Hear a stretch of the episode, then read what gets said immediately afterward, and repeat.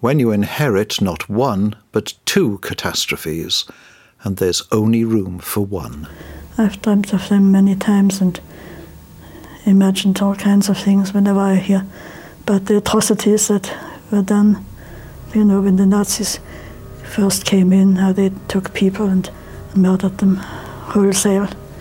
And I've never found out what happened to my family, so you can imagine what thoughts go through your mind. A feeling of guilt that I, I should have got engaged when I did and married when I did, wondering whether they were still alive or whether they were perhaps just being killed at the time. This is the field of Lily's worst fears. October the 12th, 1941, was celebrated by the Nazi SS as Stanislauer Blutsonntag, Stanislavov Bloody Sunday. On this day, in this field, they started the murder of the entire Jewish population of the Ukrainian city of Stanislavov. The day started with 20,000 Jews driven out of their homes, marched through the city to this cemetery field. I remember how they walked them on Batorego Street going here. Mm. I was hiding. And uh, I remember the thousands of people were walked here.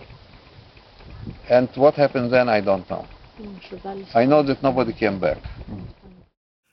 In Ukraine, there's no memorial to my murdered family, but in Israel, my grandfather and family are remembered at Yad Vashem, the Holocaust Museum on the edge of Jerusalem.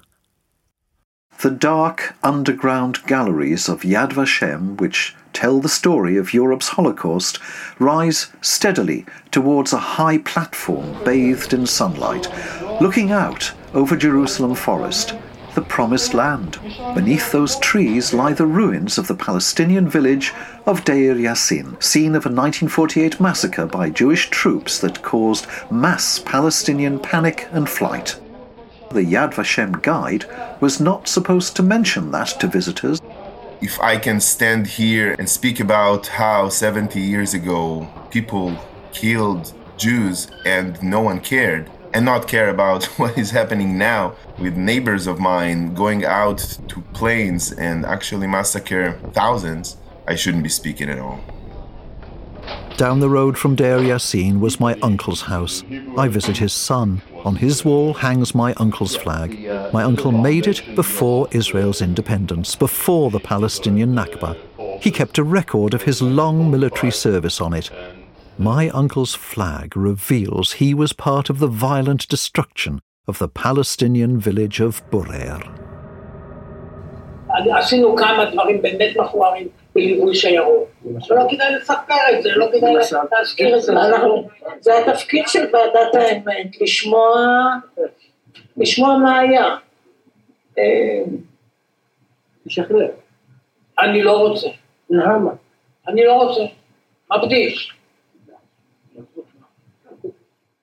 Muhammad Khalid Sarhan and Muhammad Abu Ukat, I'm asking, were killed while dismantling a landmine?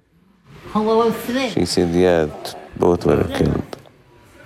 Uh, one of them, uh, his, his, he was scattered to pieces. I said, have you seen them with your own eyes? These, they, she said, yes, I swear I saw them with my own eyes. I was looking and people were looking, but after that they went to the sky. Both of them were killed. Fatima's son Sami reporting from Gaza in our own times. We know that bringing the Holocaust and the Nakba together will incense many people. The reason why they must be kept separate is not only political, but it's this obsession that humanity has with the monopoly on pain and on victimhood. But we don't keep them separate.